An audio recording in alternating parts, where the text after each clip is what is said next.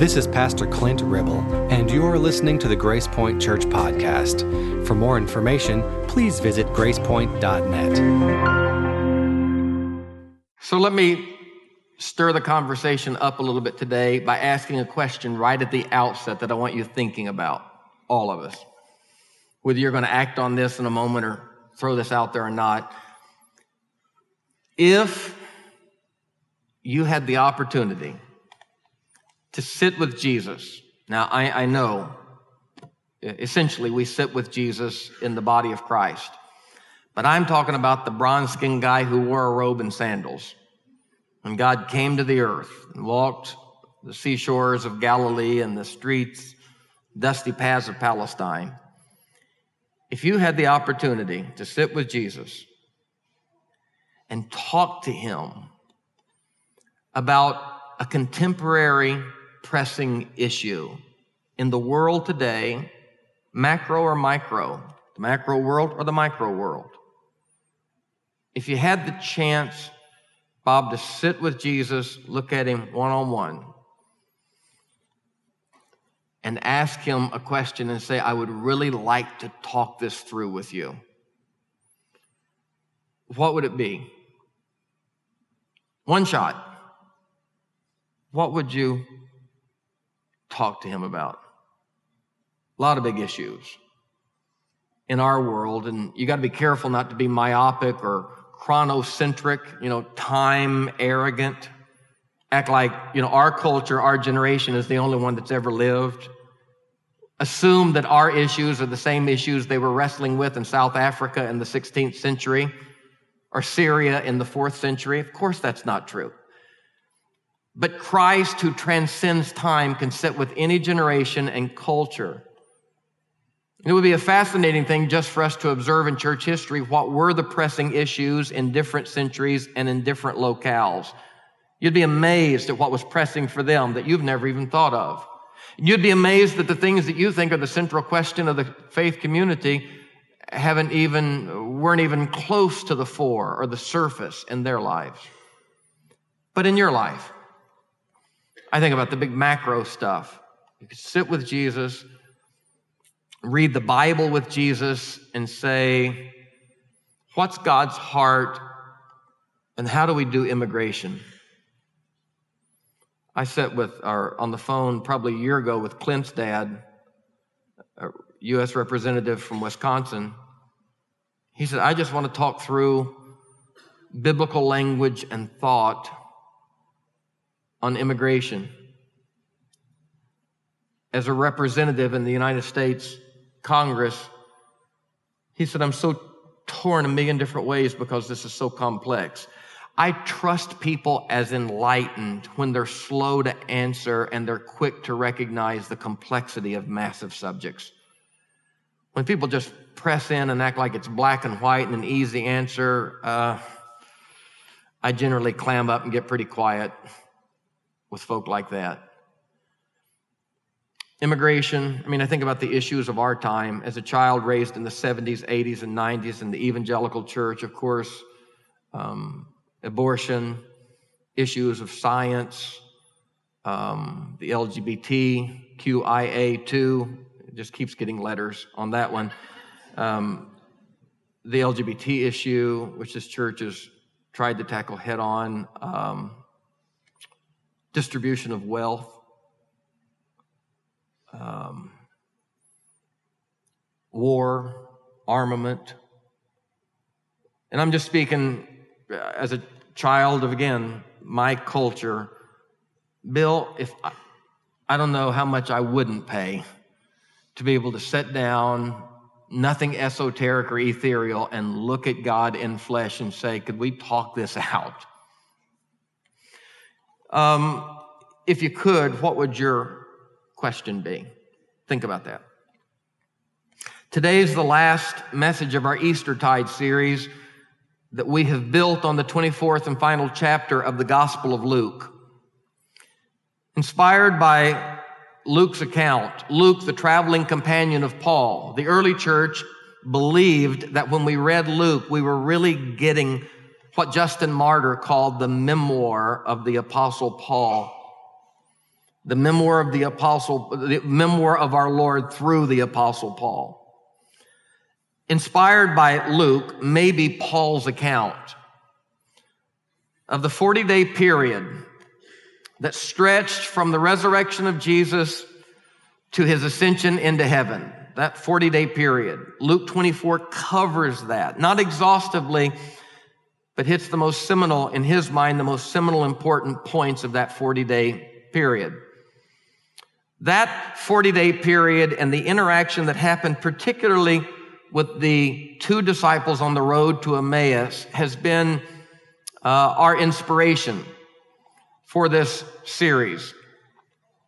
The series has focused us on our Lord's very purposeful, and I can't underscore that enough, very intentional effort to reorient his followers after his death and obviously after his resurrection. But they had not appropriated his resurrection.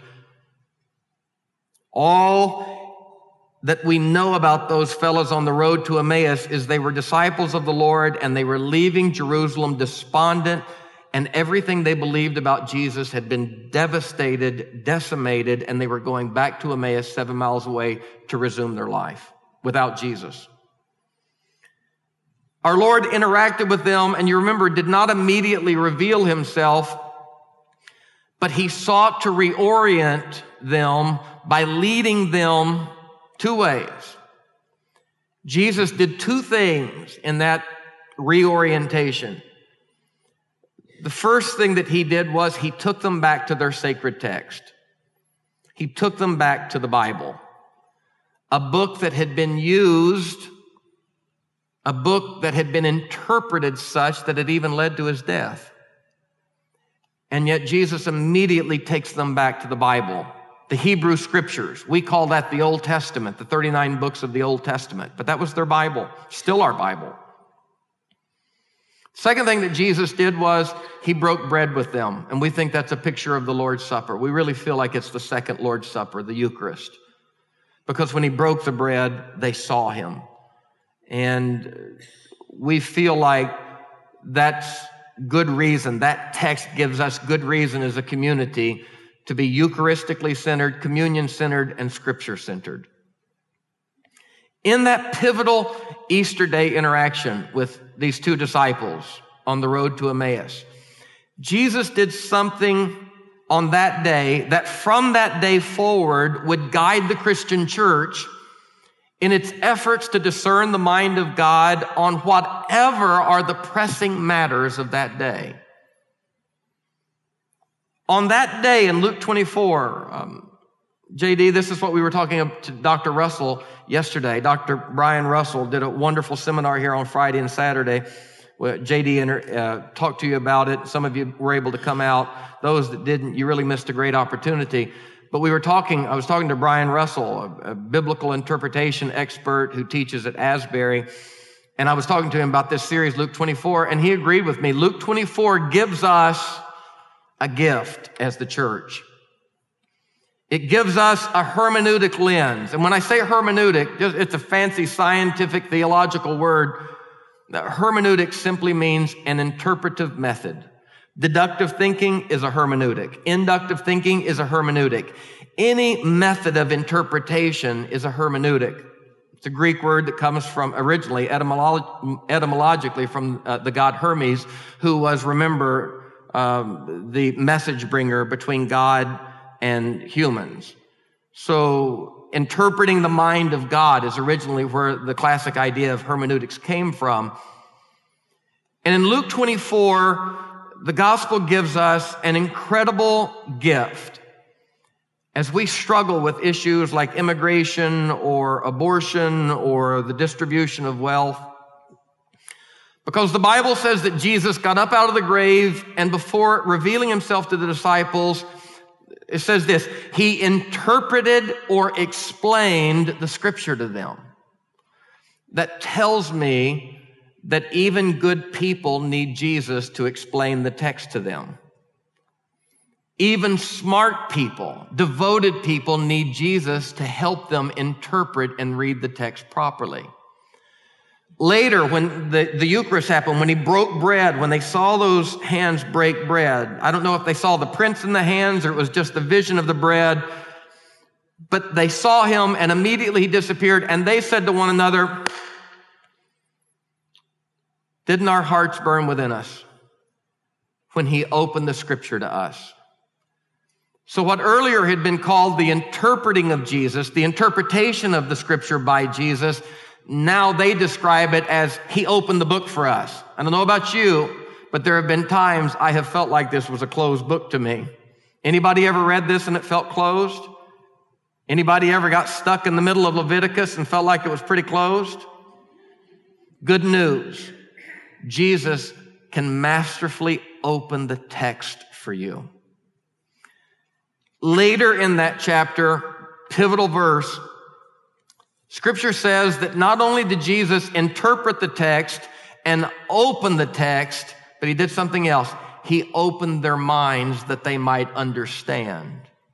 And I want to say this a Jesus interpreted, a Jesus opened text does you no good unless simultaneously the Spirit opens your mind. No matter how effusively this attempts to give, if you come with ulterior motive, preconception, predisposition that so is so set that you cannot be impacted, you will thwart the opening of the text for you. So the disciples said, not only did he open the text, he opened our minds and opened our hearts that we might finally understand the scripture. Now, that little story is, is what I'm talking about when I say Jesus gave the Christian church its ultimate hermeneutic, its ultimate method of interpretation, not just for the Bible, but he gave us a hermeneutic for life. He gave us a hermeneutic for the experiences that we endure. Notice, he wasn't just opening their minds and their text that they might understand what Zechariah or Jeremiah were saying. He was opening their minds that they might understand what they just saw a couple of days before, and that was their Messiah cruelly hanging on a cross. He was opening their minds that they might understand the text and life. And in so doing, he gave us a gift. I like to refer to this way of interpretation and application. That's what I would call reading the Bible with Jesus. That would make a great title for a book, by the way, JD. Reading the Bible with Jesus. Now, to read the Bible with Jesus sounds so esoteric and so ethereal that it conjures up images of what I started this message with, and that was if Jesus walked in here, blue robe, bronze skin, long hair, sandal feet, whatever he looked like, if he walked in here and he took me and moved me aside and opened the Bible and began reading to you and explaining. Let me talk to you. How would you like Jesus stand up here and say, Let me talk to you about immigration? Let me talk to you about socialism and capitalism. Can I, can I talk a little bit about Marx and John Locke and the like? Would you all enjoy that? Some of you might not vote for him.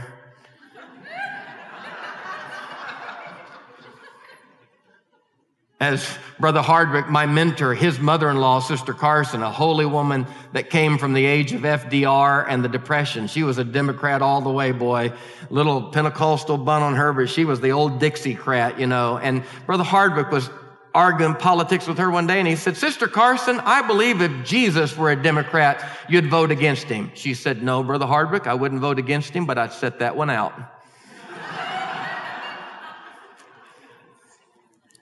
Reading the Bible with Jesus is not sitting down with a bronze skinned Galilean that's come back from the grave. To read the Bible with Jesus sounds so esoteric, but I want to tell you there is a very real and practical picture, outplay of this today. And it can happen right here in this room. I hope it does happen. To read the Bible with Jesus means to sit with the community of faith and open the text.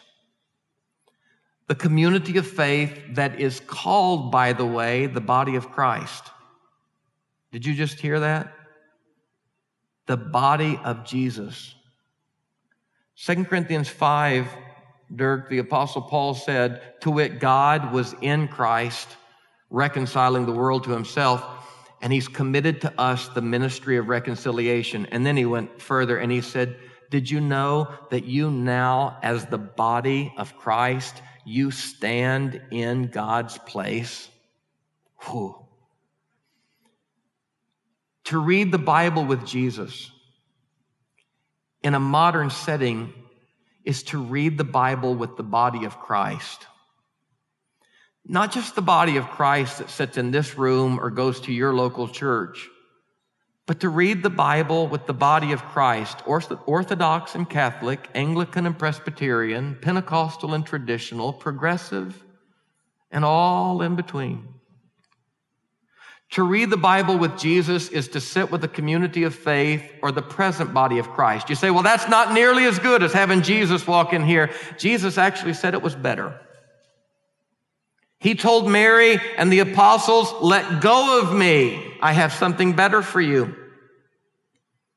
I go away and it breaks your heart, but I will come again. And when I come back, I'm going to make another body of Christ. And instead of the body of Christ being relegated to one physical man, the body of Christ is going to be everywhere people are who have been raised with the same spirit that raised Jesus from the dead, the ever living presence of God. Jesus said, greater works than I've done will you do. Do you believe that? Greater works than I've done because, than, that, that you will do than I do. Why? Because no longer is God limited to this manifestation of a body in one man, but the body of Christ is the community of faith filled with the Spirit of Jesus. If Jesus believes that better, if Jesus believes that's better, then as much as my offering a moment ago, what would happen if Jesus walked in here and you could sit down with him? Per Jesus, you have a better opportunity, a more enriching opportunity. Perhaps in its own ways, a more difficult opportunity, perhaps in its own way, a, a less difficult opportunity. To read the Bible with Jesus is to sit with the community of faith or the body of Christ and to wrestle, to put this book in our lap and to sit with one another and wrestle at a dynamic intersection. An intersection where a world changing collision takes place. A dynamic intersection of an ancient text and a contemporary question. An ancient inspired text and a pressing modern scenario. To read the Bible with Jesus is to sit in the middle of that crossroad and hopefully there will be a traffic guard. That's what pastors and teachers are. We are not spoon feeders. We are not cult leaders. We are traffic guides that sit at that dangerous intersection but that intersection where, Mike, we must live. It's amazing to me that we have learned that we can't talk about controversial things like religion and politics at family reunions. What's even sadder is we've decided we can't talk about religion and politics at church because we are so afraid. You know why? Because with inferior facilitation and traffic guards, that intersection can create some pretty big wrecks and a whole lot of carnage. That's why Luke 24 gives us a hermeneutic that the ultimate traffic guard is Jesus. Now, I want to tell you what Jesus will do if he's the traffic guard at that intersection. He will first disqualify anybody from getting in that intersection with a bad attitude. If you come with arrogance, self righteousness, or a sword to grind, he will sit you back on the side of the road and say, You are not coming through here. We will begin with love and we will end with love, Jesus would say. But we can come to that critical intersection of immigration, distribution of wealth, LGBT, divorce and remarriage, women's role in society and the church. Pick yours. We can come to that dangerous intersection with a resurrected Lord who says, when you, as the body of Christ, put this Bible in your lap and humbly sit with one another, my spirit is there guiding you, and you will be reading the Bible with me. The fact is that what we now call the New Testament, it was not originally produced by the church to be sacred scripture. If you would have told Paul that the book he called Romans was going to be put alongside Genesis, Deuteronomy, and Isaiah, he would have told you to wash your mouth out with soap. Paul was writing beyond what he could have ever imagined. The New Testament, as we know it, was not originally produced by the church to be a Bible. They had a Bible and it was sufficient enough for them that they preached Jesus from it everywhere they went. They called it sacred scripture. Actually, the text that we now have added to the Bible and call Bible, and we deeply believe is Bible, those texts were actually the writings of the early church faithfully doing exactly what I just described. Sitting with Jesus, wrestling with their text, the Hebrew scriptures, and current experiences. When Paul wrestled with what it meant for Gentile people to have no need of Sabbath or circumcision. Paul had to wrestle not with the Mosaic law, but he had to go all the way back to Abraham and creation. When Paul wrestled with what it means to be justified by faith and not the works of the law, he didn't have the Gospel of John to work with. He had the Spirit of Jesus and the book of Habakkuk, which told us that the just would live by faith. When Peter stood on the day of Pentecost and preached Jesus, he did not open a text to Romans, Galatians, or Mark. He opened a text to Zechariah, Isaiah, Jeremiah, Joel, and the Psalms, and he preached the word of God from sacred scripture. The early church wrestled with their text.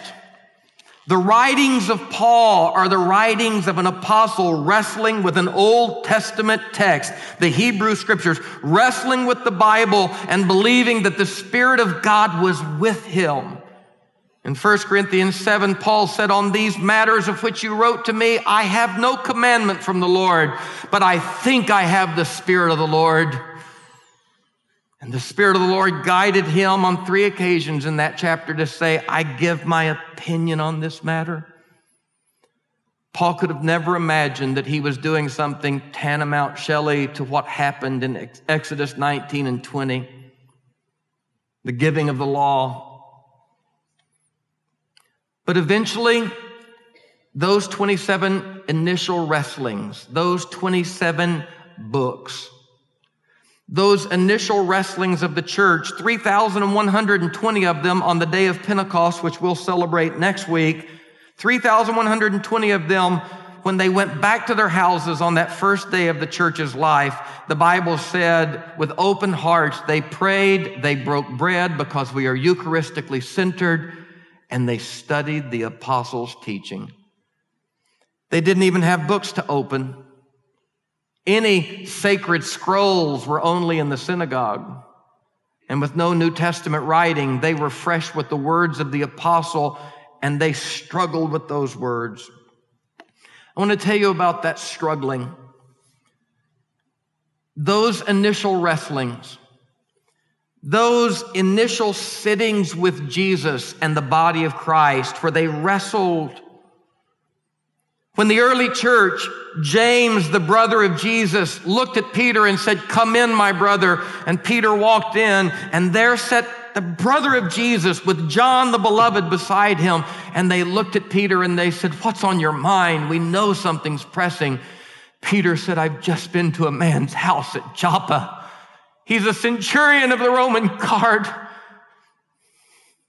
Peter shook and said, The Spirit fell on them And they received the Holy Ghost as did we in the beginning. James, the brother of Jesus, filled with the Spirit of God, said, It cannot be.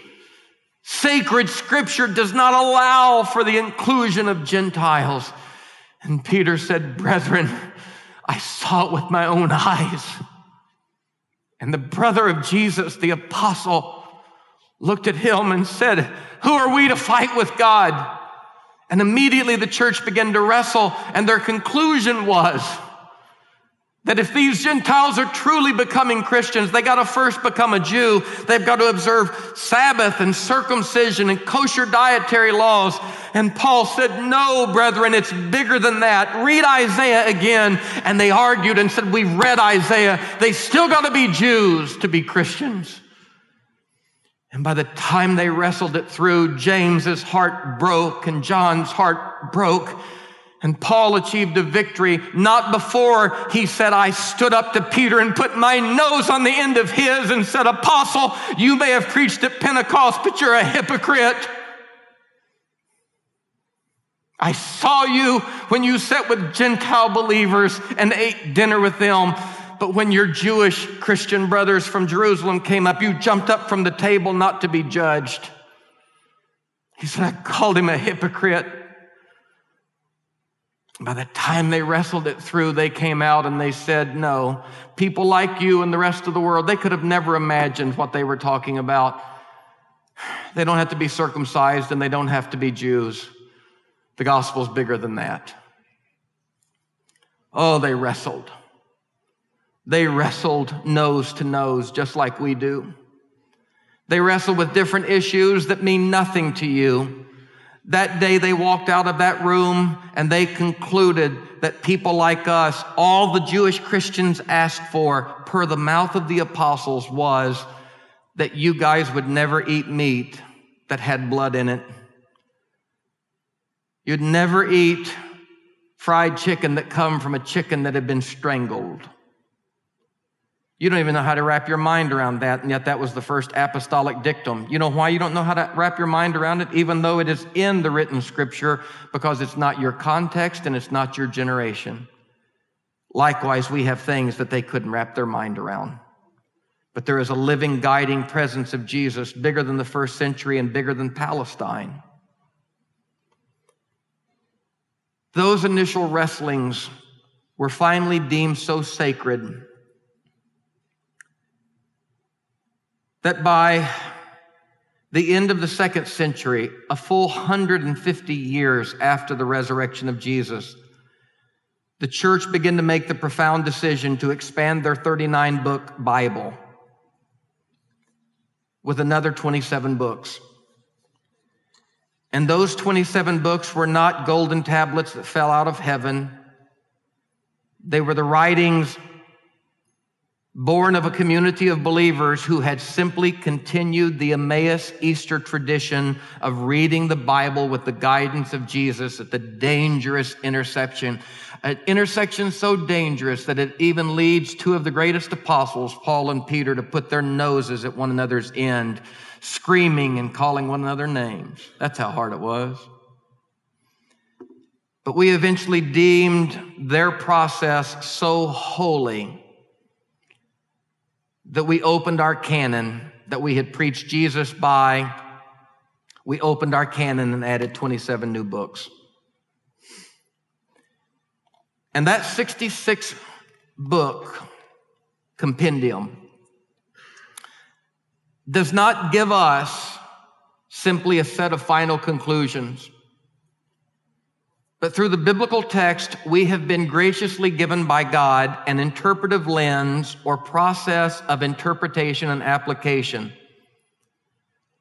And when that book that is less constitutional and Stephen a whole lot more invitational, when that book and that lens, that Luke 24 lens of humbly setting down with all saints, all times, all places, 19th century Filipino Catholics and 20th century Northeast Arkansas Pentecostals and 4th century Orthodox Syrians to sit down in the democracy of the ages and let Wesley and Luther and Aquinas and even today Barth and Lewis speak.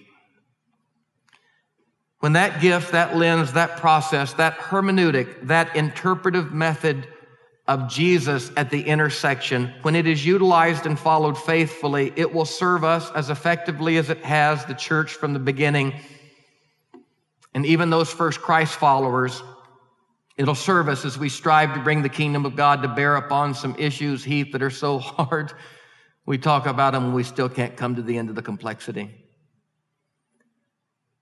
The community called the church is the place where we can come with pressing questions and we can open our Bibles and hopefully our hearts. We can open text and life and we can create a truly holy intersection and we can trust with all the saints, both living and dead, the work of God's Spirit among us.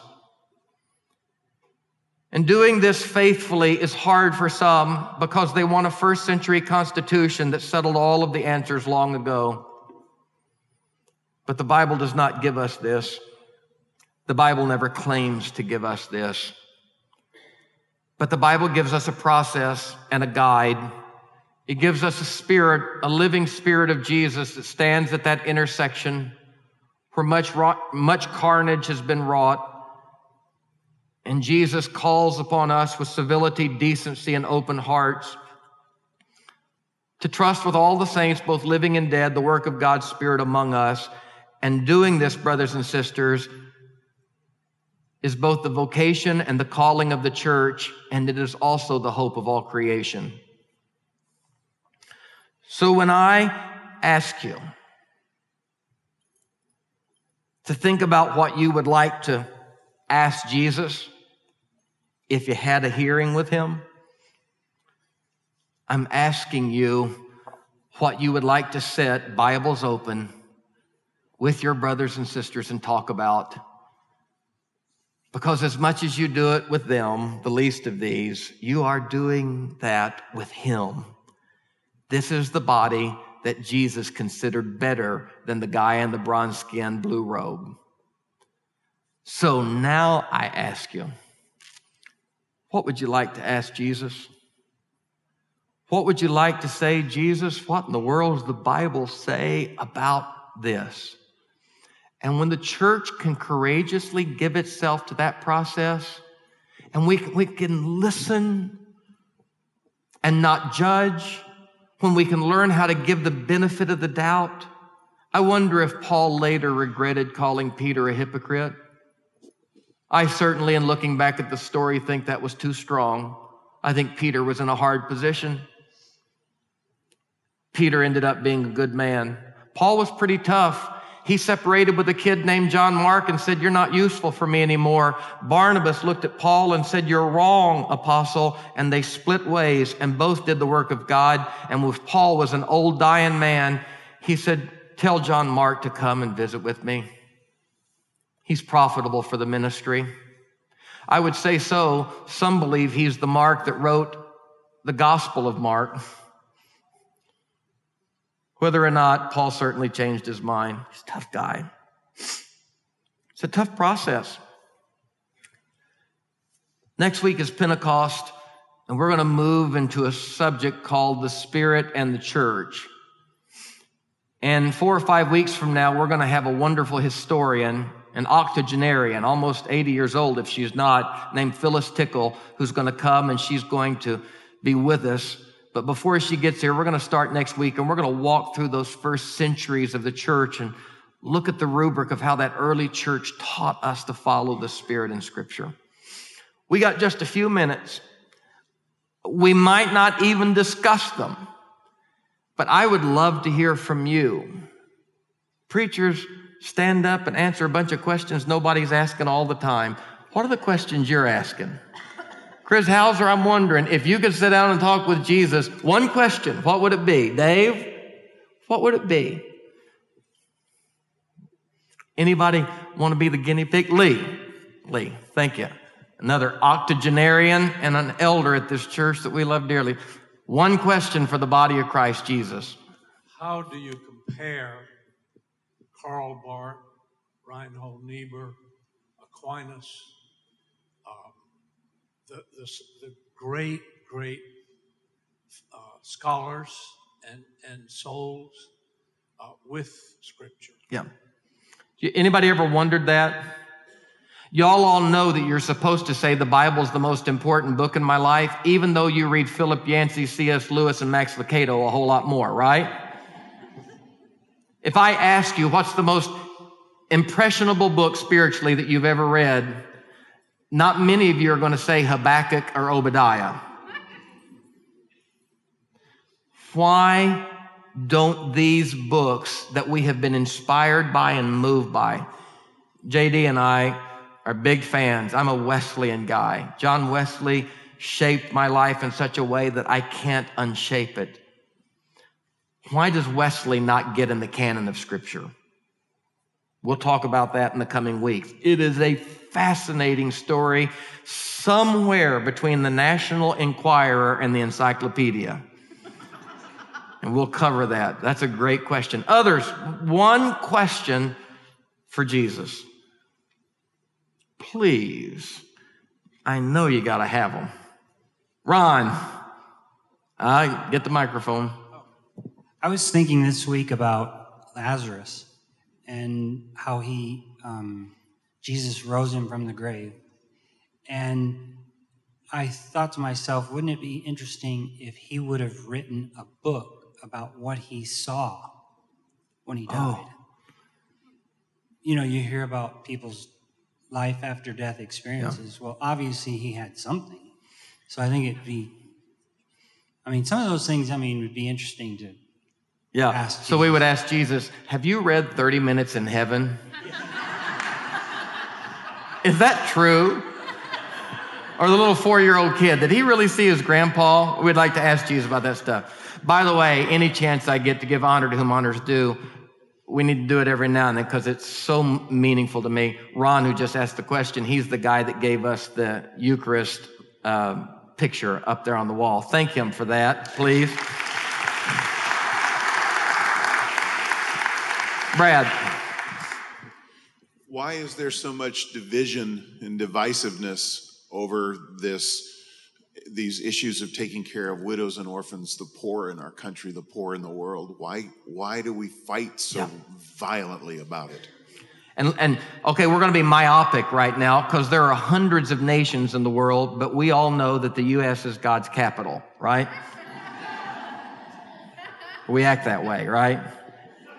But within our context, it's the only context we know, and it is representative of the Occident, the West, um, European, American society. It's a big chunk. You know, I would love to sit down with Jesus and say, Are you a Republican or a Democrat? Are you a Republican or a Democrat? What do you think he would say? Okay, I'd say smart aleck. Um, I probably wouldn't say smart aleck. I would say, I would say, well, here's what they believe and they believe. Which one do you resonate most with? How about that? Anybody want to ask him that? A lot of you don't because you already know the answer, right? Right. On both sides. That's a good question. I mean, what, what about the care of the poor? What about taxation? What's fair? The distribute, I honestly believe growing up, moral majority Christian coalition, abortion and homosexuality were the two biggies for me my whole life growing up. That's been the thing that's dominated the church. I personally believe at this point those are very real issues to discuss, and we've discussed them here. We haven't done abortion a lot. That would be a fair one to spend some time on. But I do believe, personally, looking back from the kingdom one day, I believe the misdistribution of the world's means is probably our greatest moral problem. That, that my family puts enough food every year down the garbage disposal to feed the children, Leslie, that you were desperately trying to feed in Haiti. That is a moral issue. How that is to be redistributed, it is so complex. Wouldn't you love to have Jesus just come into the middle of that presidential debate and say, Oh, think about it. Jesus just said, I'm saying, now let me talk to you. Whew, that'd be a good one. Yes, Tiffany. She's coming. We'll take a few more of these. Be thinking of what would you want to ask him? This might be the stuff we talk about in the next series called The Age of the Spirit. Well, I'm always interested, and you talked, Pastor Stan, about prophets today, and you know how God speaks Mm-hmm. to us, and often I think we don't listen enough to children. So I wondered if Lily might be willing to ask her question, or I'll ask it for you. They might want to hear somebody other than a grown up. You want to ask it, Lily? You ask it. Well, I'll ask it for her Okay. because we she whispered it to me. But um, why did why did what? Why did Adam and Eve eat the apple? The, the, Mm-hmm. That's a question that Lily and Sam often ask because they're ready for the new heaven and new earth. They're ready to sit by the lion and the lamb. That's Lily's burning question. Anybody ever wonder why human beings fell or had to fall? Anybody ever wonder that? Why in the why did he make us why couldn't he have made us infallible? That's a that's a significant one, Lily. I, I've been in ministry 30 years and I hadn't got that one moved over from my right ear to my left ear yet. Stan Jr. asked me when he was about Lily's age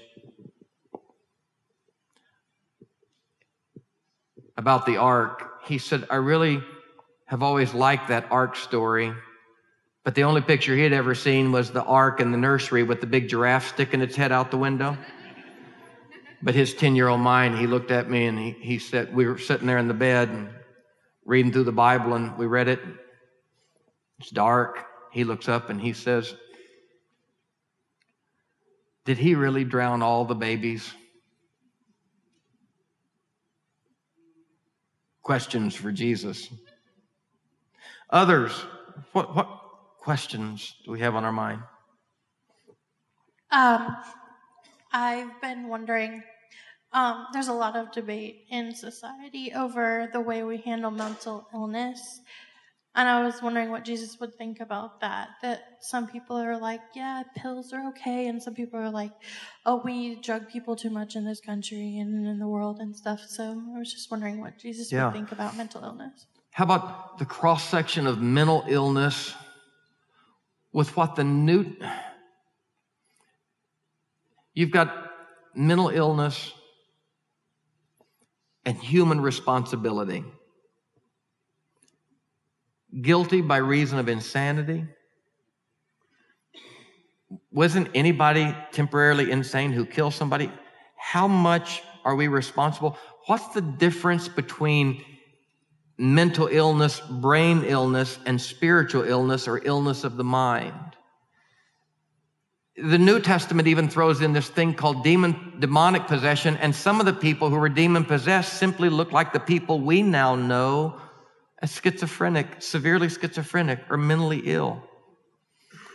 I'd love to sit with Jesus and say, Talk to me about brain illness, spiritual illness, human responsibility. What's the difference between the brain and the mind? Talk to me about the difference, Jesus, between the spirit and the soul. Whew, I'd love to talk to Jesus about that. One or two more. Andreas. We have a little Yorkie in our house that has come in about four months. This really is going to be your one question if you saw Jesus. Now, I, I said, what's the one question? One question when you see. Jesus. And she has brought so much happiness to this household.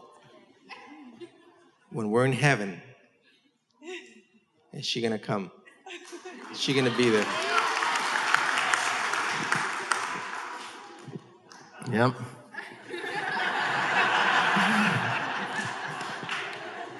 hey, honestly, how many of you does that, and not everybody, how many of you does that question actually matter to?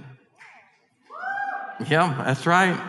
We love our, you know why? Because the image of God doesn't just come through human beings, it comes through these animals that are, are as Assisi said, our brothers and sisters and you do see the image of God in them. And those old best friends can teach us a lot about love. One more. Who's got the last one? Kev.